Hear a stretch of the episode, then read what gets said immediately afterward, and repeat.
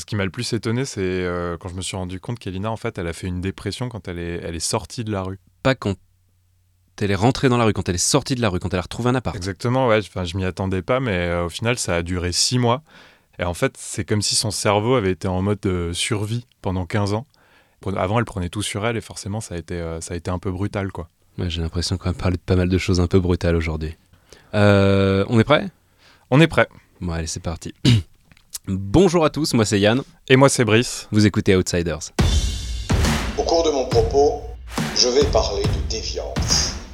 Un marginal, c'est quelqu'un qui est dans la marge. Oh, t'es hippie !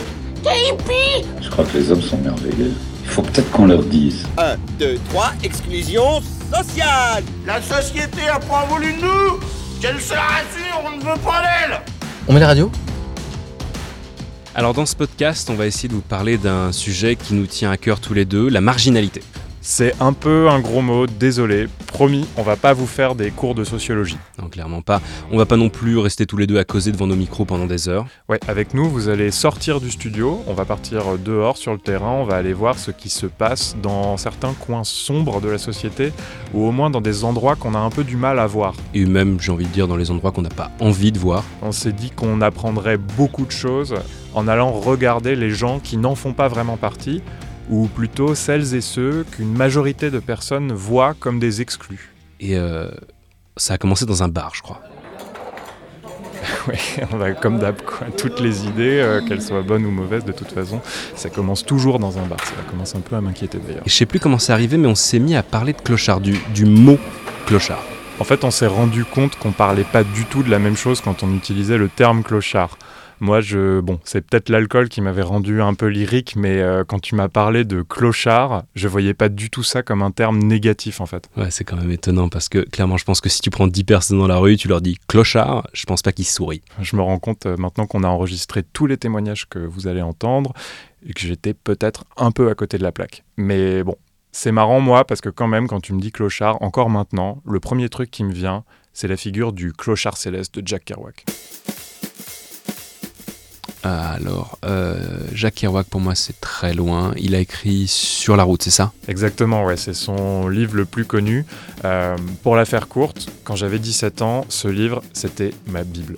Ça raconte les voyages de Kerouac aux États-Unis sur les routes avec Allen Ginsberg, Saul Paradise et surtout Dean Moriarty, le personnage principal du livre. Ces gens-là, ils sont tous potes. Ils n'ont pas un sou en poche quand ils voyagent. Ils vivent sans domicile fixe, dans des voitures, sur la route, chez des amis. Ils sont tous à la fois poètes, drogués, écrivains, musiciens, vagabonds... Et clochards. Ben justement, c'était ça l'objet de notre débat dans le bar. On se demandait si on pouvait vraiment parler de clochards pour des vagabonds un peu romantiques, pour qui, moi, j'entretiens encore aujourd'hui une sorte de fascination un peu mystique ou malsaine, je sais pas trop. En tout cas, Clochards Célestes, c'est le titre d'un des livres de Kerouac pour désigner toute cette bande qui faisait partie dans les années 50 de la Beat Generation.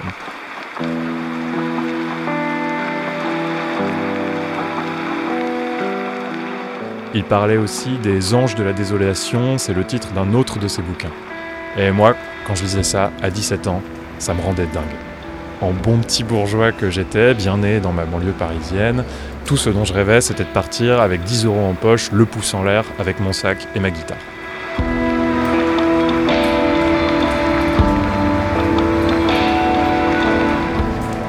Et alors, t'es parti ? Ouais, après avoir lu tous les Kerouac et écouté peut-être un peu trop de folk, à 18 ans, avec 2 copains, on a pris le train, on a fait un tour d'Europe d'1 mois et on avait volontairement pas assez d'argent pour dormir ni manger. On se disait un peu naïvement qu'en jouant de la guitare dans la rue, on récolterait assez de sous pour tenir et on faisait assez confiance aux rencontres aussi. Ouais, vous jouiez un peu au clochard quand même. Ouais, peut-être un peu. Enfin, je pense que ce qu'on était en train de faire, c'était surtout... Après, c'est là où on repoussait nos limites. C'est qui, lui ? On affiche très clairement. C'est Elliot, c'est un de mes meilleurs amis. Côté, de ne pas avoir peur de dormir à la rue, tu vois. En fait, c'est avec lui que je suis parti faire ce voyage. Ça fait 10 ans. Je sors de la douche. Ah, ok. D'accord, et pourquoi t'es parti le voir, donc ? En plus d'avoir fait ce voyage avec moi, Elliot, aujourd'hui, il bosse avec des sans-abri. Et c'est quand même de ça dont on va parler aujourd'hui. J'ai fait une grosse journée. Ouais. Il est logisticien dans une association qui monte et qui démonte des logements d'urgence pour des sans-abri à Paris. Et toutes ces équipes sont des sans-abri ou des personnes en difficulté qui sont recrutées par l'association. Tu veux une bière ou quoi? Je sais pas si t'as... Ah, ouais, une bière, pourquoi pas. Donc je me suis dit qu'il aurait peut-être des choses intéressantes à apporter à notre débat. Tu sais que c'est pour une expérience, tu vois, alors qu'en fait, le clochard, pour moi, c'est pas une expérience, c'est un parcours de vie, et c'est un concours d'événements qui fait que, du coup, telle personne arrive dans cette situation. Mais il y a vraiment deux... pour moi, le vagabond céleste dont tu parlais, lui, c'est complètement par choix, et il a des options. Départ à Paris, Bruxelles... Ce qui était intéressant en allant voir Elliot... 12 villes, 11 pays... C'est qu'on avait tenu un journal de bord de ce voyage. Amsterdam, Berlin, Prague. Et donc, on a pu le relire ensemble. Bratislava. Il y avait un passage en particulier que je souhaitais vraiment relire avec lui. C'est très important parce que c'est un rapport très fort avec ce dont on est en train de parler. Berlin, c'était la Oranien. C'est la première fois en plus qu'on relisait ça ensemble depuis 10 ans. On n'en avait jamais reparlé. Avec le squad d'artistes, Mais ouais, c'était cette espèce d'énorme immeuble de 5 étages avec des artistes, des musiciens et surtout ouais, tous ces sans-abri qu'on avait rencontrés le jour même de notre arrivée, quoi. Là, je me rappelle, ils étaient... je dirais un petit groupe, peut-être au moins une petite dizaine de personnes qui tournaient quoi, autour de la table quand on est arrivé. Et on voulait expérimenter un maximum de choses, mais on était très jeunes et du coup, il y a plein de choses qu'on comprenait pas. Et là, moi, je me rappelle parfaitement que... Quand on avait rencontré ces personnes-là, quand on était autour de la table, à fumer, je sais plus ce que c'était leur... c'était pas de la weed, mais un espèce de truc médicinal légal là-bas, ils avaient tout ça. C'était Salvatore, là, quand j'ai lu, il avait un énorme sachet et tout. Mais c'était ça, ils avaient un côté un peu... Eux, ils avaient un côté un peu bohème aussi, artiste. Je me souviens, il y avait le fameux Salvatore, là, que c'était un personnage, il nous disait « Je m'appelle Salvatore parce que je suis comme Dali. » Ils sont tout le temps excentriques, hein, ces personnages-là qui ont du coup eu des parcours de vie super compliqués. Ils se mettent dans la peau de personnes délurées, de personnes aux mille vies. C'était ça, je me rappelle. Sorti de son atelier. À peine arrivé, sorti de son atelier, un type étrange nous accoste pour que nous jouions de la musique. C'est Tom, on lui explique notre cas. Il nous dit d'aller voir au bout de la cour. Ouais, parce qu'on cherchait un endroit pour dormir en fait. Tom part chercher à manger pour tout le monde en attendant. Salvatore a quelque peu animé le repas avec ses excentricités. Fait remarquable, Emmanuel s'est découvert une âme de prophète. Il a mangé sans s'arrêter pendant au moins 3 heures, et après il s'est endormi pendant des heures jusqu'à au moins minuit. Tu vois ça, ce passage-là, nous on le raconte comme ça avec nos yeux enfin on comprend pas quoi. Mais ouais, là, ce mec-là... En fait, c'était juste un mec affamé, quoi. C'était peut-être la première fois qu'il mangeait depuis... la première fois qu'il mangeait depuis 2 jours. C'est peut-être un mec qui est... Ouais, il y a tellement de scénarios possibles, mais qui sont pas très jojo. Et nous, on l'écrit avec des points d'exclamation, et on dit « Waouh, c'est impressionnant !» Et puis en plus, tu peux me raconter comment s'est finie la soirée ? Je m'en souviens. Ouais, ouais, ça a évolué. En fait, il y a eu un switch un moment dans l'après-midi. Nous, on est resté toute l'après-midi, je crois qu'on parlait. À un moment, et on a réalisé en fait que le lieu était en train de tourner et que du coup, il était en train de se remplir déjà considérablement. Il y avait et de jeunesse. Et après, par contre, le soir, là, tu as un concert dans le bâtiment. Il y avait un étage pour des restos. Il y avait un cracheur de feu allemand avec son lance-flamme. C'était pas un cracheur de feu, il avait un lance-flamme, il faisait un spectacle de lance-flamme. C'est un lance-flamme, une baignoire et du pétrole, et le mec il était dans la cour, il balançait son truc, c'était du délire quoi. Et au final, vous avez dormi là-bas ? Non, c'est ce qu'on envisageait au début, et puis finalement, la soirée battait son plein, on a rencontré 2 filles de notre âge, un peu du même milieu social, avec qui on se sentait bien. Elles avaient un énorme appart juste à côté, et elles nous ont invités chez elles. Et là, à partir de là, moi, je me rappelle un vrai soulagement, quoi. Moi, je crois que j'avais pas envie... Je sais pas si je le réalisais, mais je crois que j'avais pas envie de voir ce lieu-là à 5 heures du mat', quoi. Je me demandais, en fait, à partir de quel moment... Tu passes de clochard un peu céleste, un peu mystique, à le vrai clochard. Mmh. Le mec que t'oses même pas regarder dans le métro tellement ça provoque une gêne en toi. Mmh. Et en fait, en lisant ça, je me dis que la différence, elle est peut-être juste dans mon propre regard, quoi. c'est du cas par cas, quoi. On peut pas... ils ont tous leur vécu et leurs histoires, et... Mais je pense que quand tu passes... moi, ce passage sur Clochard, c'est vraiment... quand tu perds ce côté bohème, et... c'est la résignation, quoi. C'est plus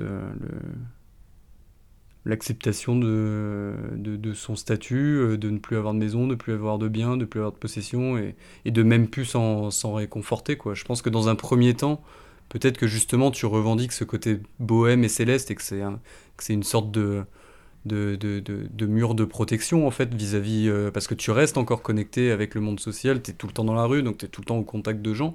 Tu le revendiques comme une volonté, en fait, de ta part, alors que la plupart du temps, c'est souvent des conséquences de tragédie qu'il y a dans les vies de chacun, quoi. Après, t'as quand même des schémas qui sont assez communs, où c'est la suite classique de perdre du boulot, donc du coup, tu perds ton boulot, donc tu perds ta femme, donc tu perds ta maison. T'as des gens qui sont là. Ah, c'est dingue, ce truc. Perte de la femme, du boulot, du logement, ce qu'il décrit Elliot là, c'est exactement ce qui est arrivé à la personne que j'ai rencontrée. Attends, parce que juste avant de rentrer dans son histoire, c'est peut-être le moment d'expliquer quelque chose sur qui on est et pourquoi on fait ce podcast sur les marginalités. Ça a été un peu compliqué pour nous d'aborder ces sujets et on s'est posé beaucoup de questions pendant longtemps. Principalement parce qu'on s'est demandé quelle légitimité on avait à en parler. Parce que c'est vrai, c'est un fait, il n'y a pas plus privilégié que nous. Exactement, je pense qu'on n'aura pas trop de problèmes dans la vie pour trouver un travail ou trouver un appart. Ouais, on ne fait pas plus normal que nous, avec 12 000 guillemets autour de normal, hein, mais ce que je veux dire, c'est que quand on pense à des marginaux, on pense pas à nous. Et pourtant, la marginalité, ça nous est pas étranger. Je crois que c'est pour ça qu'on a voulu faire ce podcast. Ça nous est pas étranger dans le sens où, déjà, on n'est pas insensible à la marginalité, ça fascine, ça rebute, mais en tout cas, il se passe quelque chose. Et ça va plus loin que ça, parce que bon, on en parlera épisode après épisode, mais on a fait certains trucs qui font de nous des marginaux aux yeux de certaines personnes. Et c'est ça qui est passionnant, c'est qu'on n'est pas marginal en soi, on l'est dans les yeux des autres. On est le marginal de quelqu'un, et tout ça, ça me fait dire que finalement, la marge, ça n'existe pas vraiment, ou peut-être que c'est la normalité qui n'existe pas. Enfin, du moins, c'est ce qu'on va essayer d'interroger à travers tous ces épisodes. Et c'est pour ça que malgré nos doutes sur notre légitimité, on se lance quand même. Deux babetous fragiles qui causent d'exclusion et de marginalité, c'est vrai que c'est bizarre. Ouais, justement, c'est ça qui va être intéressant, c'est de voir que la marginalité, c'est pas juste un truc de marginaux.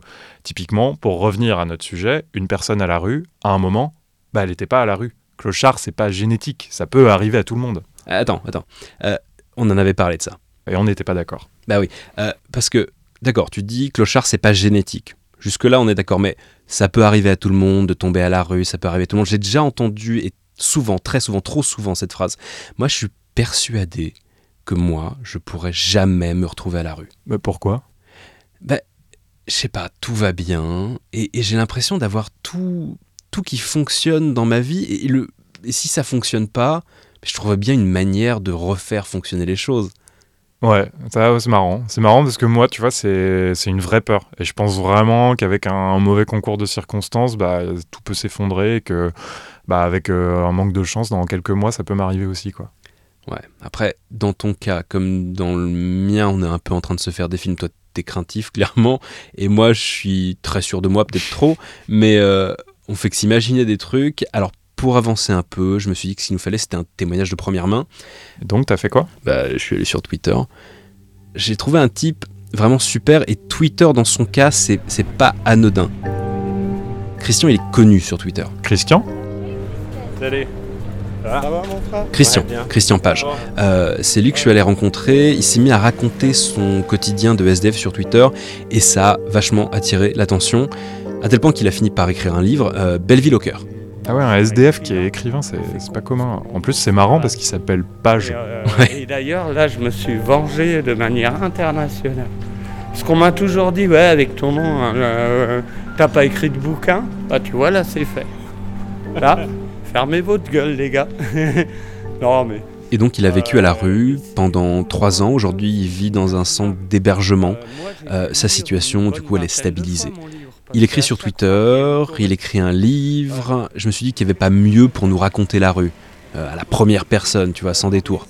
Enfin, un détour par le supermarché. en fait, moi je voulais juste aller faire un petit tour au Franprix, me choper une petite bière, si on se posait, on discute. Non. Christian ne dit pas non à une bière. Si tu veux boire un coca, ça. Et après, direction Place Sainte-Marthe à Paris, c'est son QG. C'est ça l'histoire, c'est la perte, voilà. La première chose que j'ai voulu savoir en discutant avec Christian, d'ailleurs tu remarqueras qu'on se tutoie, il a vachement insisté, ce que j'ai voulu savoir, c'est à quoi ça ressemblait sa vie avant, parce que bon, il n'a pas été que SDF. Mais j'ai grandi en Suisse, j'ai fait des études, j'ai un très bon niveau scolaire, donc j'ai fait des études de sommelier. Le jour de ma naissance en 1990, j'ai été diplômé sommelier, donc en Suisse. Là-dessus, j'ai travaillé près de 20 ans dans la restauration. Je travaillais dans des palaces, j'ai travaillé dans des pubs, j'ai travaillé dans des gastros, semi-gastros, enfin. Et puis je me suis marié, j'ai un fils qui vient de fêter ses 16 ans début du mois dernier. Et donc ma femme m'a quitté comme ça pour un autre mec. En gros, je suis cocu, quoi. Enfin, comme ça, tu vois, je résume vite fait. Je ne l'ai pas supportée, elle est partie avec mon fils. J'ai craqué totalement, j'ai lâché mon taf. Au bout d'un moment, je ne pouvais plus payer le loyer, donc je me suis fait expulser. Et en moins de 2 ans, je me suis retrouvé cash avec mon sac dans la rue. Ta première nuit hors de ton appartement, elle ressemble à quoi ? Je sais pas. Et on me pose souvent la question.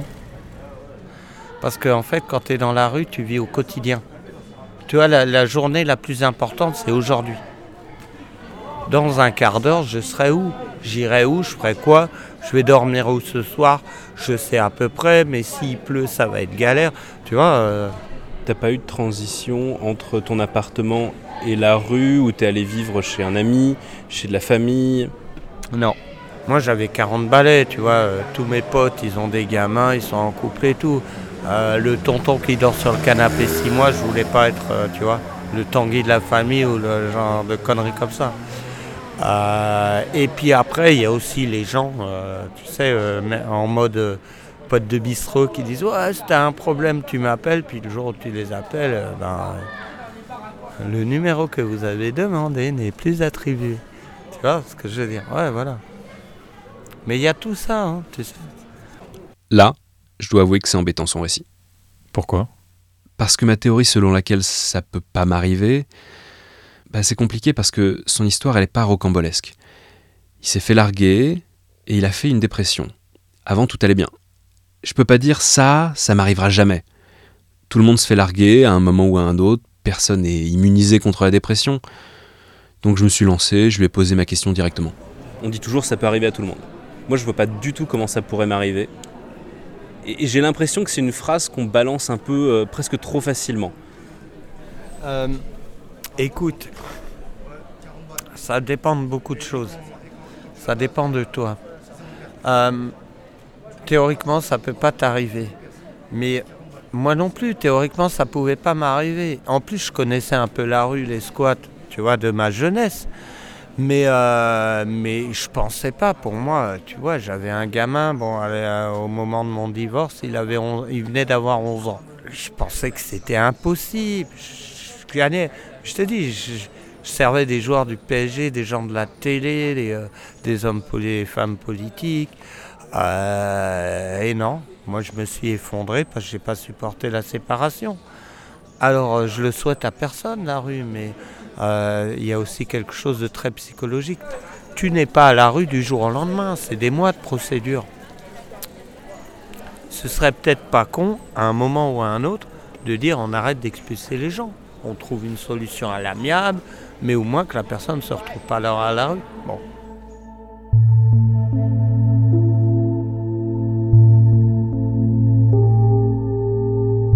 Ce qui est vraiment étonnant avec Christian, c'est qu'il ne correspond pas à mon image du clochard. Pas ton clochard céleste semi-volontaire, mon clochard.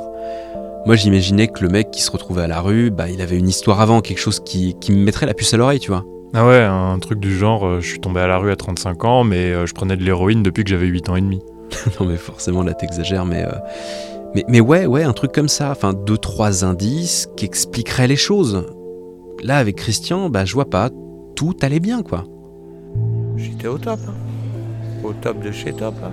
Mon fils, il avait le pass annuel Euro Disney, l'abonnement au théâtre du Châtelet, la totale, quoi. J'en avais rien à foutre. Ah ouais, 2 ans après, j'étais à la rue. Hein? T'as des nouvelles de ton gamin? Non. Parce que la mère veut pas. Et bah, je lui envoie une petite carte avec un petit billet à Noël pour son anniversaire, tout ça, tu vois, normal, mais j'ai jamais de réponse. Ouais. Comment tu continues à, ou pas à avoir des rapports avec ta famille? J'ai des très bons rapports avec ma famille, mais quand j'étais vraiment à la rue, j'ai préféré pas donner de nouvelles. Pas de nouvelles, bonnes nouvelles, tu vois, même si j'étais dans la merde. Bon, après, là, depuis 2 ans, j'ai quand même été énormément médiatisé et c'est arrivé juste en Suisse. J'ai même fait la une du Canard local alors que j'habite à Paris. Va savoir. Donc, mais ma famille, c'est spécial. Ils savent qui je suis et que si j'avais besoin d'un coup de main, je passe un coup de téléphone. Tu vois, si vraiment j'étais à l'article de la mort, vraiment, la corde, ouais, mais ça va, je gérais. J'avais pas besoin. Tu dis quoi vraiment à ce que tu dis là? Ouais, bien sûr. Hein. Non, si j'étais vraiment en danger. Oui, c'est con à dire, oui, mais à la rue, oui, t'es en danger. Mais bon, y a le danger que tu maîtrises et quand tu maîtrises plus. Si j'avais eu besoin, ouais, y a pas de souci. Hein. Ah ouais, sans aucun problème. Mais non. Parce que d'un autre côté aussi, t'as le petit côté, bon, t'as pas trop envie de dire que tu t'es foiré la gueule. Tu vois, tu te dis, je préfère reprendre contact quand ça ira mieux.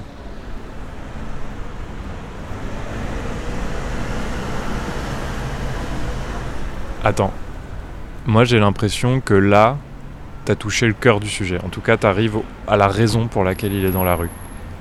Ouais, parce que effectivement, moi naturellement, j'aurais appelé mes parents, lui le fait pas. Et en même temps, j'ai pas envie de sonner accusateur, tu vois, de dire mais il aurait pu et ça aurait résolu les choses. C'est plus compliqué que ça forcément. Et là justement, ça va mieux? Tu disais au début qu'il était plus à la rue maintenant, je crois qu'il est en hébergement d'urgence, c'est ça? Ouais, depuis 1 an maintenant. C'est encore précaire comme situation forcément, mais il a un toit. Moi, quand j'ai écouté ton interview, et je l'ai écouté en entier, pas juste le montage, j'avais vraiment l'impression d'entendre un sans-abri. Enfin, tu vois, quelqu'un qui passe ses journées au parc à boire des bières. Toi, t'as eu l'impression de rencontrer qui? Un clochard ou quelqu'un qui est sorti d'affaires? Elle est dure ta question. On va pas se mentir, Christian, il le porte dans son corps, le fait qu'il a vécu dans la rue. Tu l'entends, sa voix, elle a pris un coup. On sent les nuits passer dehors sur les cordes vocales, c'est rauque. Et puis bah, il lui manque des dents. Enfin, c'est bizarre, j'ai presque l'impression d'être méprisant envers lui en disant ça, mais c'est pas mon intention. Mais quand t'es dans la rue, bah, t'as pas un dentiste qui vient de faire un détartrage tous les 6 mois. Mais après, je peux pas te dire que j'ai eu l'impression de rencontrer un clochard, parce que plus ça va, plus je me dis qu'en fait, ça veut rien dire clochard.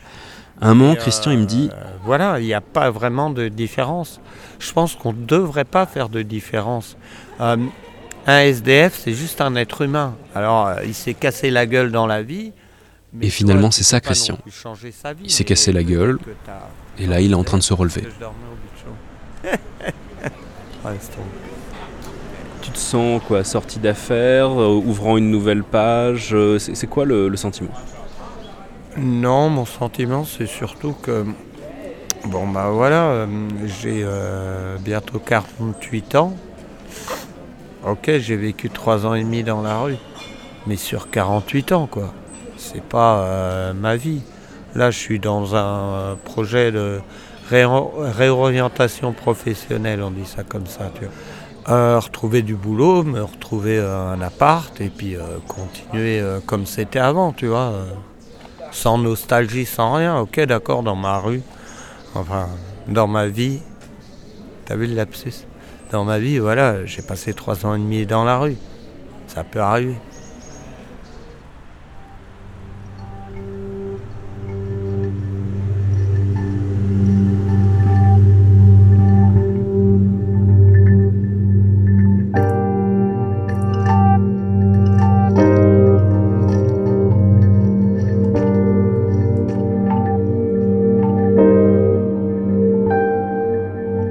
s'était assis vers l'église, s'imaginant qu'il pouvait passer pour un cadre en goguette qui attendrait un rendez-vous dans le froid. Puis il avait tendu la main. Ce n'était pas prémédité. Il avait simplement fait le geste, encore une fois sans avoir l'impression que c'était vrai. Les silhouettes ralentissaient, fouillaient leurs poches et laissaient tomber quelque chose dans le creux de sa paume. Il y avait les enfoirés qui se donnaient des airs de bons samaritains et lâchaient 5 centimes. Les dispendieux qui ne donnaient pas moins de 2 €. Il n'y avait aucune corrélation entre la richesse présumée des passants et la valeur de leurs dons. C'est ainsi que Vernon s'était désintéressé de la tête qu'ils avaient. En marchant, il avait croisé un jeune homme qui dormait sur le trottoir, entouré de 3 énormes chiens, une métisse aux cheveux frisés qui parlait toute seule, assise au milieu d'une dizaine de sacs enfermés dans une cabine téléphonique. Il avait croisé un vieux monsieur qui écoutait son transistor sur un trottoir devant les immeubles, entouré de tant d'objets insolites qu'on aurait cru qu'il avait monté son appartement dans la rue. Il n'avait jamais remarqué qu'ils étaient aussi nombreux dans son cas.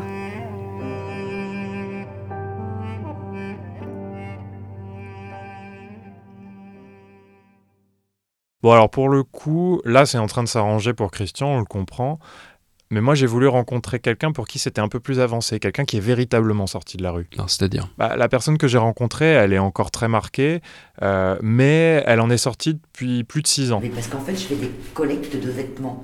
Après je lave tout et après je redonne tout à des femmes. Et aujourd'hui, bah, elle est écrivaine. C'est ça, je te dis, c'est un peu le bordel. Comédienne, militante associative. Ah, il y a un mégaphone. Et elle fait même un peu de politique. D'accord. Et elle a passé combien de temps dans la rue ? Voilà, tu sais, ça prend vraiment du temps de te raconter. Tu sais quoi, on va peut-être faire une pause avant d'attaquer son histoire. Ok, d'accord, à ce point. Bon, bah va pour une pause. Café ? Café.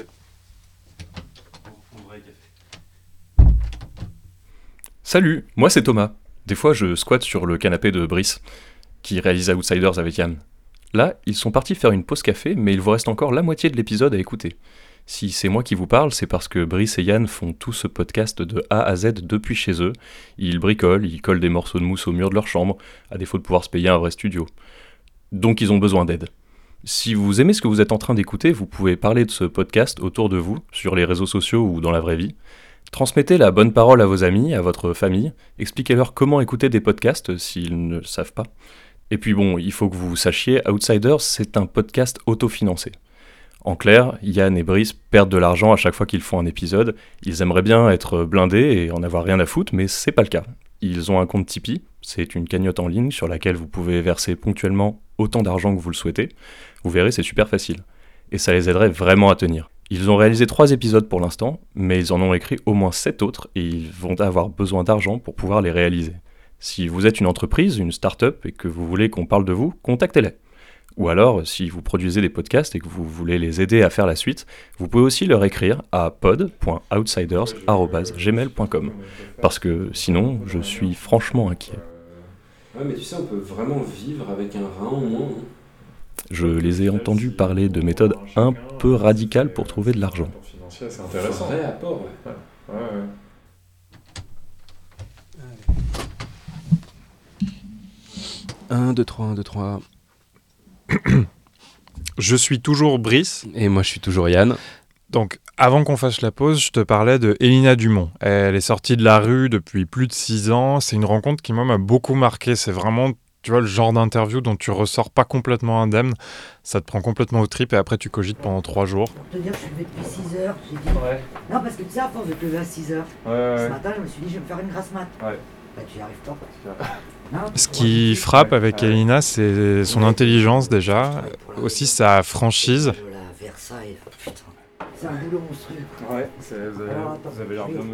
Mais comment elle s'est retrouvée à la rue ? Je vais pas te raconter toute l'histoire en détail. Décision de justice. Dès ma naissance, j'ai été placée à la DAS. Ça prendrait 4 heures. En gros, tu vois Les Misérables de Victor Hugo ou L'Assommoir de Émile Zola. Ouais. Ma mère avait de graves problèmes psychiatriques. Ben, c'est ultra gentil à côté de ce que elle a vécu. Et j'ai été abusée pendant toute mon enfance par le village, par les gens du village. Mais c'était pas important parce que pour eux, j'étais qu'une gosse de la DAS. Et quand on a déjà commencé comme ça dans la vie, ben on commence mal. Et moi, je rêvais d'être institutrice. Et quand à 14 ans et demi, on m'a exclu du système scolaire, qu'on m'a dit « Ah, vous pensez que je suis folle ? Ben maintenant, je vais vous le prouver. » Et de 14 ans et demi à 18 ans, j'ai fait partie de ces jeunes errants dans la rue, mais j'étais quand même sous l'institution. L'institution était quand même responsable de moi. Mais apparemment, bon... je sais pas ce qui s'est passé, mais tout le monde s'en foutait, quoi. J'allais pas à l'école, personne ne se posait la question. Et à 18 ans, le jour de mon anniversaire, j'étais à la rue. Ce qui est dingue avec Elina, c'est qu'elle raconte tout ça avec beaucoup de détachement. On a même l'impression parfois que ses souvenirs de ces années dans la rue sont pas hyper précis, que c'est un peu brumeux. Un peu comme Christian. Ouais, il y a un peu de ça. Sauf que elle, le moment de bascule, sa première nuit dans la rue, à la différence de Christian, elle s'en souvient très bien.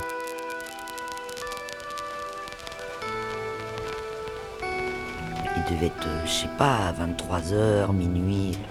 Et là, j'ai réalisé que je savais pas où j'allais dormir, quoi. Et là, quand même, j'ai pris peur. Donc, j'étais à Paris. Et je me suis dit, je vais aller en banlieue. Peut-être je serai plus en sécurité. Et j'étais pas plus en sécurité, en fait. J'avais encore plus peur, parce qu'il y avait personne. Je m'en rappellerai toujours. C'était à Torigny-sur-Marne. J'ai marché, puis à un moment donné, sur la place de Torigny, j'ai poussé des portes, puis il y en a une qui s'est ouverte. Et il y avait un espèce de long couloir. Je suis allé au fond du couloir, mais j'ai pas dormi de la nuit.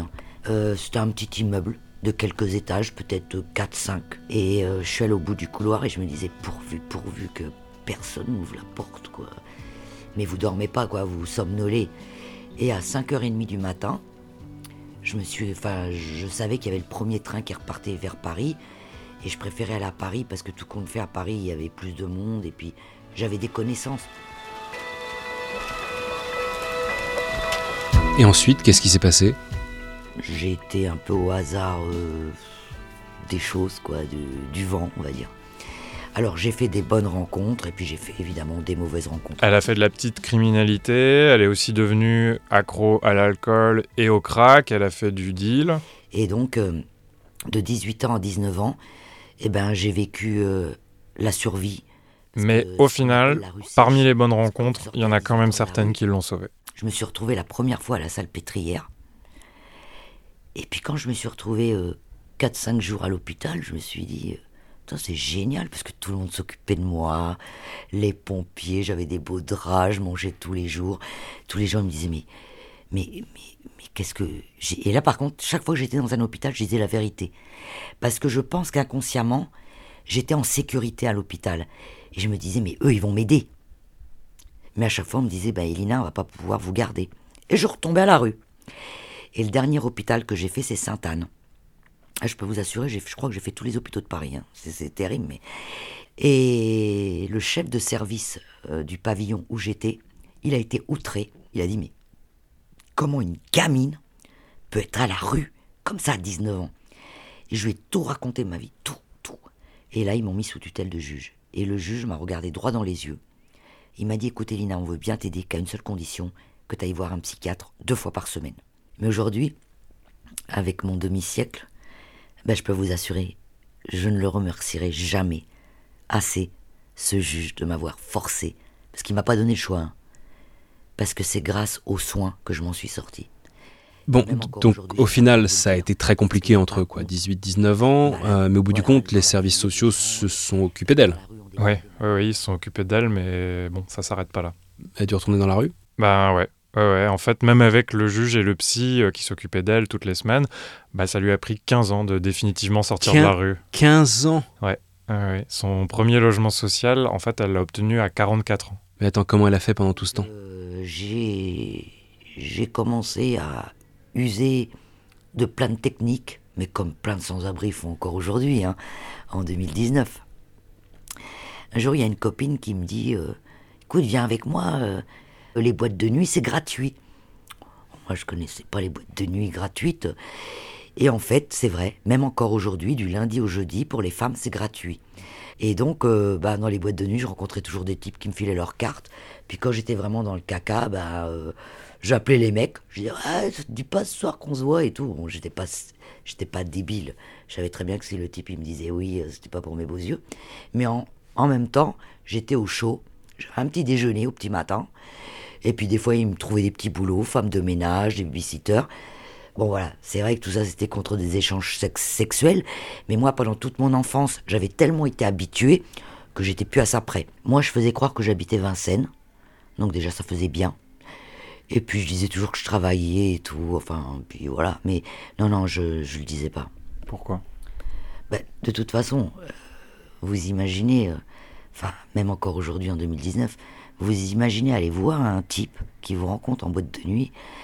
Bonjour, je m'appelle Elina, alors voilà, je viens de la DAS, ma mère elle était timbrée, elle a vécu toute sa vie en hôpital psychiatrique, alors mon père je le connais pas, c'était un sans-abri aussi, enfin vous voyez ce que je veux dire, le mec là il va tout de suite avoir peur quoi, puis en plus moi faut pas oublier que pendant mes années rues je suis tombée dans le crack, enfin voilà je fréquente des types, on vend du crack, de la coke, ça te dirait non, j'étais pas débile, je savais très bien que alors qu'en disant que vous dites j'habite Vincennes, ouais je travaille en ce moment c'est dur, enfin vous faites comme lui quoi. Et c'est comme dans la rue quand je disais aux gens, j'allais voir des femmes particulièrement, je leur disais écoutez madame on vient de me voler mon sac, j'ai plus d'argent, je peux pas rentrer, mes enfants m'attendent, je peux vous assurer que ça marche à tous les coups. Alors des fois ça marchait pas, mais les gens sont dans l'empathie, parce qu'ils se disent « ça pourrait m'arriver à moi ». Alors que de dire « je suis dans la rue » ou alors dire « je sors de prison », les gens ils se cassent en courant quoi. Mais oui, la rue ça rend violent, mais ça rend violent c'est normal, parce que faut bien se créer une carapace. Si on se crée pas une carapace, on est écrasé par cette société qui vous regarde pas. Et puis il y a vraiment une dernière rencontre qui l'a définitivement sortie de la rue.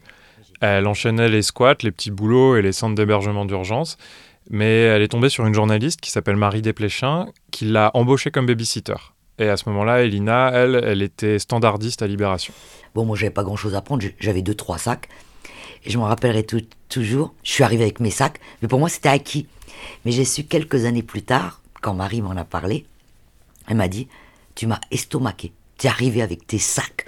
Alors que moi, je n'avais pas décidé forcément que j'allais te prendre ou pas. Mais elle m'a dit bien plus tard, elle m'a dit « mais j'ai vu que tu avais un bon fond. Et c'est pour ça que je t'ai gardé. » Et c'est vrai qu'au fond, je vous dis ça avec le recul, hein, je pense que j'avais un bon fond, sauf que je n'avais pas eu de chance. Et Marie Desplechin, je la remercierai jamais assez, mais c'est quand même la première personne chez qui j'ai vécu et avec qui je n'ai pas couché. Et pour moi, c'était extraordinaire, parce que un jour, ça, Marie, elle le raconte très bien dans son livre, dans son roman « Sans moi », qu'elle m'a dédié. Un jour, donc, elle invite son ex-mari, avec qui elle avait eu des enfants, et son nouveau mari. Et tout le monde, je trouvais ça bizarre, je dis, tout le monde s'entend bien, c'est bizarre. Oh, j'ai dit, bon, on va sûrement faire une partouze après. Et puis, tout le monde s'en va. Et... quelques jours plus tard, je dis « oh Marie, je te cache pas, j'ai eu peur hein, l'autre fois. Hein. » Elle me dit « pourquoi tu me dis ça ?» Et Marie, elle est tombée. Et là, je m'en rappellerai toujours, elle s'est assise. Elle m'a dit « mais d'où tu viens ?» Et Marie, vraiment, a été la première femme qui m'a fait comprendre que j'étais une femme à part entière. « Elina, tu es une femme et tu n'as pas... à suivre des hommes comme ça, pour leur faire plaisir, parce qu'ils te payent des habits, parce qu'ils te payent des vacances. » Et c'est vrai qu'elle a été... Voilà, c'était une femme très importante dans ma vie. Je me rendais même pas compte de tout le respect qu'elle avait pour moi. Ah ouais, donc ces années de rue l'ont vraiment marqué à plein de niveaux. Complètement, et honnêtement, je pensais pas que ça pouvait marquer quelqu'un à ce point-là. Ce dont je me suis rendu compte en parlant à Elina, c'est que sortir de la rue, c'est un travail de toute une vie. Si je suis pas abîmée... sur un plan physique, je suis très abîmée de l'intérieur. Et aujourd'hui, je continue toujours d'aller voir un médecin régulièrement. Voilà, je suis une femme maintenant qui souffre d'agoraphobie, de claustrophobie. Le week-end, je sors jamais, j'aime pas les foules. Voilà, j'ai des grosses, je dirais même des cicatrices. Ben oui, je suis incapable de... D'ailleurs, je ne suis jamais tombée amoureuse et je suis incapable de construire une vie amoureuse, j'ai pas confiance. J'ai dû, en fait, inconsciemment me créer une carapace Non, puis mon corps, il a été trop... utilisé, quoi. Il y a beaucoup d'études qui associent la vie à la rue ou aux troubles psychiatriques. Ces troubles, c'est parfois la cause, et c'est souvent la conséquence de la vie à la rue. Ce qui est sûr, c'est que ça va de pair. Les hôpitaux marseillais estimaient récemment que près de la moitié des SDF souffraient de troubles psychiatriques. Et Elina, une fois qu'elle a trouvé un logement, au final, c'est presque là que le plus dur a commencé. Voilà, la rue m'a rendu comme ça. Et d'ailleurs, dans mon studio... Alors vous ne l'avez peut-être pas remarqué, mais en fait, quand je déplie mon canapé, alors que ça devrait être l'inverse, mais j'ai mis ma tête en face de ma porte. Et les gens qui sortent de prison, il faut le savoir, eux aussi le font. Alors que moi, il y a un code, il y a un interphone, j'ai une porte avec une serrure double tour, mais non. En fait, il faut que je sois face à la porte. Comme ça, s'il y a quelqu'un qui rentre, je vois. Vous voyez où ça va, quoi. C'est intéressant. D'ailleurs, on pourra peut-être parler de ça dans notre prochain épisode sur les prisonniers. Au final, elle a pu t'aider à trancher sur notre débat, le « ça peut arriver à tout le monde ». Tu vas voir, ça va te plaire. Moi, je dis toujours, ça peut arriver à tout le monde, mais pas à n'importe qui. Moi, par exemple, je connais des gens. Bien sûr, ça peut leur arriver de se faire expulser. Bien sûr, ça peut leur arriver d'être licenciés. Mais ils ne se retrouveront jamais à la rue, parce qu'ils ont un entourage, parce qu'ils ont un environnement. Et la plupart des personnes qui se retrouvent sans abri, ben c'est parce qu'ils n'ont pas d'environnement, ils n'ont pas d'entourage. Et moi, avec toutes mes années de rue, et puis maintenant ma vie d'aujourd'hui, je peux vous assurer, parce que les gens souvent me posent la question, « Mais Elina, est-ce qu'un jour ça pourrait vous arriver ?» Non, parce qu'aujourd'hui, j'ai des gens sur qui compter. Et le pire dans la vie, c'est pas de tomber à la rue, c'est d'y rester longtemps. Parce que la plupart des gens qui ont été bien éduqués, qui ont eu un boulot, très vite, ils se rattrapent aux branches. En fait, quand on est une famille, il y a des garde-fous. Parce que moi, je sais que je serai fragile jusqu'à la fin de ma vie, je suis une dépendante, j'ai pas peur de le dire. Mais si demain, je travaille plus, est-ce que je vais pas retomber dans la dépendance ? Et c'est pour ça que je m'efforce d'avoir des garde-fous en permanence. Mais comme je me suis créé un vrai environnement, ben mon environnement, il va être là pour me soutenir. Et d'ailleurs, c'est ce qui se passe dans les milieux bourgeois. Dans les milieux bourgeois, pourquoi eux se retrouvent rarement, enfin, peut-être que ça existe, hein, mais parce que chez les bourgeois, que je ne critique pas, puisque c'est grâce à eux que je m'en suis sorti, ils ont toujours une chambre de bonne qui traîne, ils ont toujours une vieille bagnole qui traîne en province, ils ont toujours une vieille... Mais ça compte. Même s'il y en a un qui est le vilain canard de la famille bourgeoise, mais à un moment donné, il va te rattraper. Mais quelqu'un qui n'a pas de réseau, il a la rue.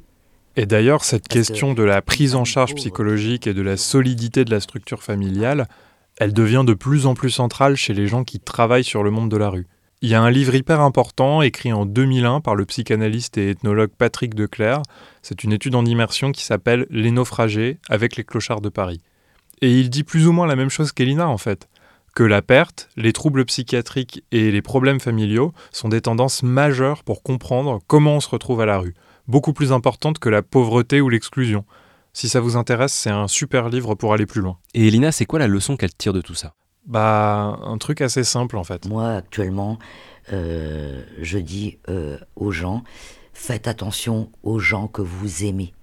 C'est très important, parce que l'amitié, ça n'a pas de prix. Et c'est important que de ne pas trahir les gens qui vous aiment. Et le jour où on n'a plus d'amis, ben on n'a plus rien. Et ce n'est pas le système social qui va devenir ami avec vous. De toute façon, plus on vient d'en bas, plus il faudra relever les manches pour s'en sortir. Par contre, il ne faut jamais rien lâcher. Parce que moi, quand j'étais femme de ménage, je ne me disais pas « je vais être femme de ménage à vie ». Dans ma tête, je me disais « bon, je suis femme de ménage pour l'instant, mais ça sera pour faire autre chose ». Et je pense quand même qu'à un moment donné... il faut accepter de faire des sales boulots, il faut accepter peut-être des choses dont on n'a pas envie, mais sans se dire, voilà, c'est à vie, c'est pour mieux aller de l'avant. C'est pour ça que c'est compliqué de donner un conseil. Parce que là, le conseil que je pourrais presque donner, c'est, bah écoutez, c'est pas grave, même si vous vous faites exploiter, acceptez quand même. Le principal, c'est d'en sortir. Mais c'est horrible de ma part de donner un conseil comme ça. Je pense que la plus... belle chose qui puisse arriver à un être humain quand il lui arrive des accidents de parcours, c'est de rester en lien avec la société. Parce que sinon, on est foutu, quoi. Voilà, il y a de tout dans la rue, c'est comme chez les inclus, hein. Il y a des salauds partout. Mais voilà, quand on tombe sur quelqu'un qui a la volonté de s'en sortir, il faut le regarder vraiment comme un être humain.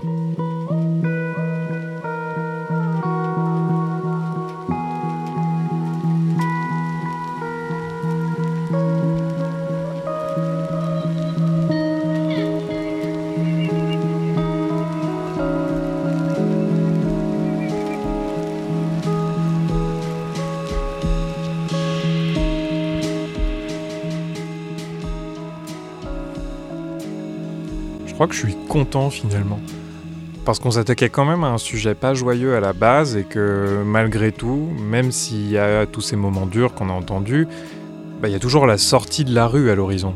Christian comme Elina, c'était pas la même histoire bien sûr, mais dans l'exclusion, ils ont réussi à garder ce lien avec la société. Ouais mais attends, pas si vite, il y a ceux qu'on n'a pas pu interviewer. Oui c'est vrai, mais tu sais bien qu'on peut pas interviewer tout le monde. Il y a 200 000 sans domicile fixe en France. Ils ont tous leur histoire particulière, mais quand même, il y a ce truc avec l'exclusion qu'on finit par surmonter. Non, mais tu m'as pas compris. Il y a ceux qu'on n'a pas pu interviewer. Comment ça ? Bah, ceux qui parlent pas français, déjà, on les a pas interviewés. Bah ouais, non, mais parce que bon, c'est facile, après tout, on a cherché des gens qui avaient une expérience de la rue, naturellement. On a trouvé ceux qui pouvaient être trouvés, des Christian, des Elina. Mais alors, qu'est-ce qu'on fait de ceux qu'on peut pas interviewer parce qu'ils parlent pas français ? De ceux qui sont handicapés, physiques ou mentaux, de ceux qui sont tellement détruits par la rue qu'on pourrait jamais les interviewer ? Parce qu'ils puent ou parce qu'ils sont déchirés à 8h du mat. Et puis il y a encore un niveau supérieur dans l'exclusion, il y a ceux qui sont morts, tellement exclus qu'ils sont morts. Elle n'est pas importante leur histoire à eux ? Alors j'espérais finir cet épisode de façon optimiste, mais j'ai l'impression que t'as une autre idée. Ouais non, pas optimiste non. Alors je suis dans le 10e arrondissement de Paris, à côté de la gare de l'Est, au square Vimain. À l'entrée du square, il y a une affiche collée avec du scotch jaune, avec marqué en gros... 0 SDF, promesse tenue, point d'interrogation, les morts de la rue. Les organisateurs, ils ont installé dans les chemins du square des petits pots. Qui mènent, on ne sait pas trop où encore. Ils ont installé des petits pots de fleurs en ligne. Plein de pétales rouges entre les pots de fleurs et sur chaque pot de fleurs. Et dessus, il y a les noms des petits pots de fleurs en plastique des gens qui sont morts dans la rue. Et la date de son décès. Ça serpente comme ça dans le chemin et t'as pas d'autre choix que de les voir et de les enjamber, ils s'imposent à toi. Georges, 70 ans environ, Teddy, 45 ans. Tu peux pas ne pas regarder, et ça change. Vincent, 52 ans, Jean-Pierre, 55 ans. Et ces pots de fleurs, quand tu les suis, ils t'emmènent... Et au bout du square, il y a une espèce de kiosque à musique. Je pense que c'est là qu'est rendu l'hommage. Et que chaque mort prématurée est une mort de trop. Une espérance de vie... de 48 ans en moyenne. C'est une cérémonie à laquelle tu as assisté ? Ouais, une cérémonie d'hommage, ouais. Il y a différentes personnes qui prennent le micro, dont Sophie. Sophie, je suis allé lui parler une fois son petit discours terminé. Je m'appelle Sophie, j'ai 46 ans et je suis membre du bureau et du CA du collectif Les Morts de la Rue. C'est l'association qui organise l'hommage ? Les Morts de la Rue, oui. Et ils font quoi ? Plein de choses. L'hommage, des accompagnements au cimetière de Thiers. On a un groupe qui s'occupe des proches en deuil et on reçoit les appels de la famille quand on en retrouve. Sophie, cet hommage, ça lui tient vraiment à cœur parce qu'elle-même, elle a vécu dans la rue. Quand elle était jeune, elle a vécu en foyer d'accueil. Et une fois majeure, elle a essayé de retrouver sa mère pour vivre avec elle. Ça a duré à peine 9 mois. Elle s'est fait virer le jour de Noël. Donc à la rue et pendant 20 ans. La DAS, la rue à 20 ans, ça ressemble beaucoup à l'histoire d'Elina, tout ça. Il y avait beaucoup de sans-abri qui étaient là ? Pas vraiment. Enfin, bien sûr, il y avait des sans-abri, il y avait des anciens sans-abri, mais l'immense majorité, c'était des inclus, comme aurait dit Elina. Quelques jeunes, mais finalement surtout beaucoup de personnes âgées. Et des personnes qui faisaient des discours, donc ? Oui, mais pas seulement. Ce qui m'a marqué le plus, c'était pas les discours. Le 6 octobre, à Nice, Christopher, 55 ans, le 4 octobre, à Bordeaux. C'est ça qui m'a marqué. Ils ont lu 38 ans, tous les noms. Le 9 octobre, à Rennes. Avec tout mon cœur. Ils se sont relayés et ils ont lu tous les noms. Il y en avait combien ? Le 11 octobre, octobre à Marseille. 566. Ben Abdallah dit Abdel, 53 ans, le 12 octobre à Paris. Un homme, 59 ans, le 15 octobre à Muret. Juste un homme, et il n'a pas de nom ? Non, il n'a pas de nom. Il y en a beaucoup qui n'ont pas de nom.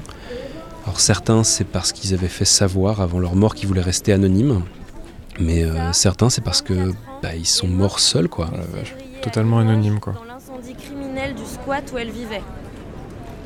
Vasile, 58 ans, le 15 octobre à Corbeil-Essonnes. Une enfant, 3 mois, le 20 octobre à Vigneux-sur-Seine. C'est super macabre comme liste, c'est horrible. J'imagine même pas comment on doit se sentir après avoir lu tout ça. Le 24 janvier à Montpellier, Francis. Alors cette petite voix-là, c'est Dominique. Mon prénom, c'est Dominique. Dominique, elle a l'air peut-être toute fragile quand tu l'entends, mais quand tu la vois, elle a pas l'air fragile du tout. Elle est assez âgée, mais elle est grande, un peu austère. Elle a des yeux bleu foncé. C'est assez dingue, elle a des petites taches jaunes qui font un cercle dans son iris, on dirait un drapeau européen. Je lui ai demandé pourquoi elle l'avait lu, cette liste. Un nom, ça fait partie de la personne. Et donc c'est une façon de faire mémoire de ces personnes, de leur rendre un hommage modeste, mais c'est mieux que rien. Ça me touche parce que de n'avoir rien dans la vie, rien que son nom, justement. Voilà, c'est tout ce qui reste, c'est leur nom.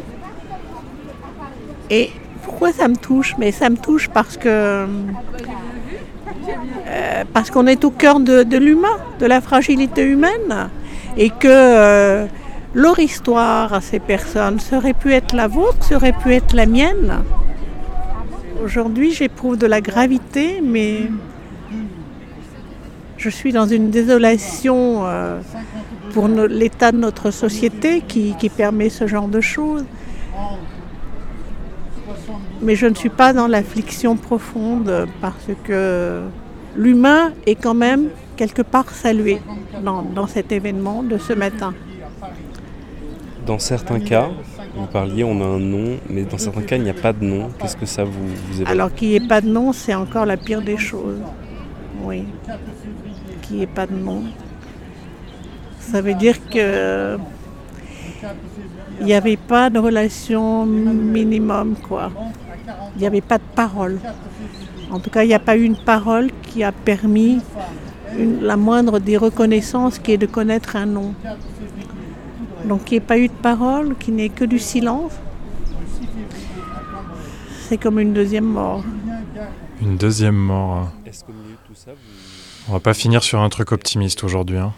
Non, c'est difficile. Mais il y a peut-être un truc, un petit quelque chose.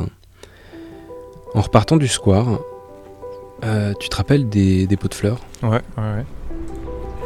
Les petits pots de fleurs avec les noms, elles sont vraiment tout petits, tout légers. Il y a un peu de vent, et parfois ça tombe, et les gens les relèvent. Je sais pas s'il faut voir ça comme un signe d'espoir.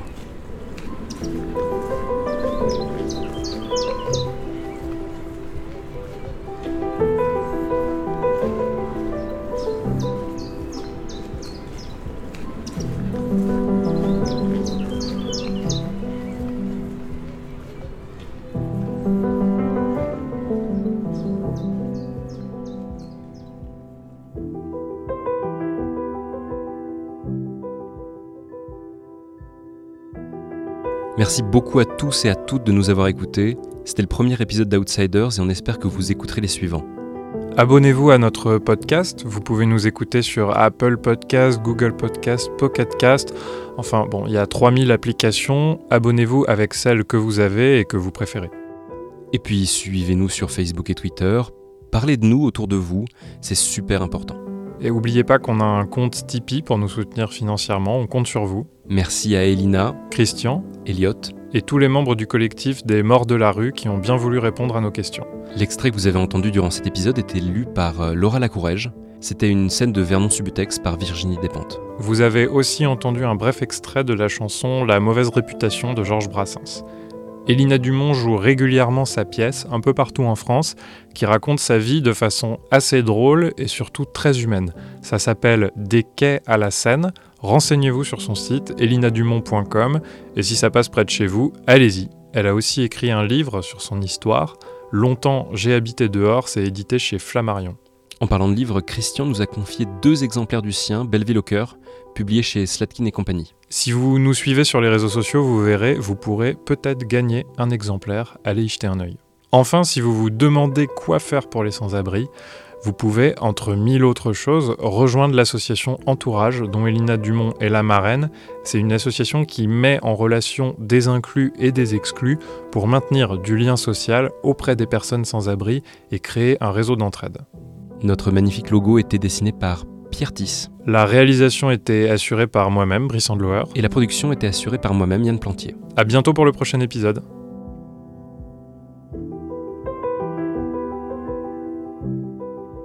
Dans le prochain épisode d'Outsiders. Comment vous pouvez travailler sur vous-même qu'à matin, midi et soir, on cherche à faire de vous un animal. Comment quelqu'un peut travailler? Et puis s'il y a des gens qui sortent dehors, moi c'est avant, bon, des fois je me disais, ouais, regarde ce qu'il a fait, machin. Mais moi qui a passé 15 ans en prison, je sais que des fois, et je le dis, des fois c'est eux les responsables. Hein. C'est eux les responsables de ce que ce petit est devenu.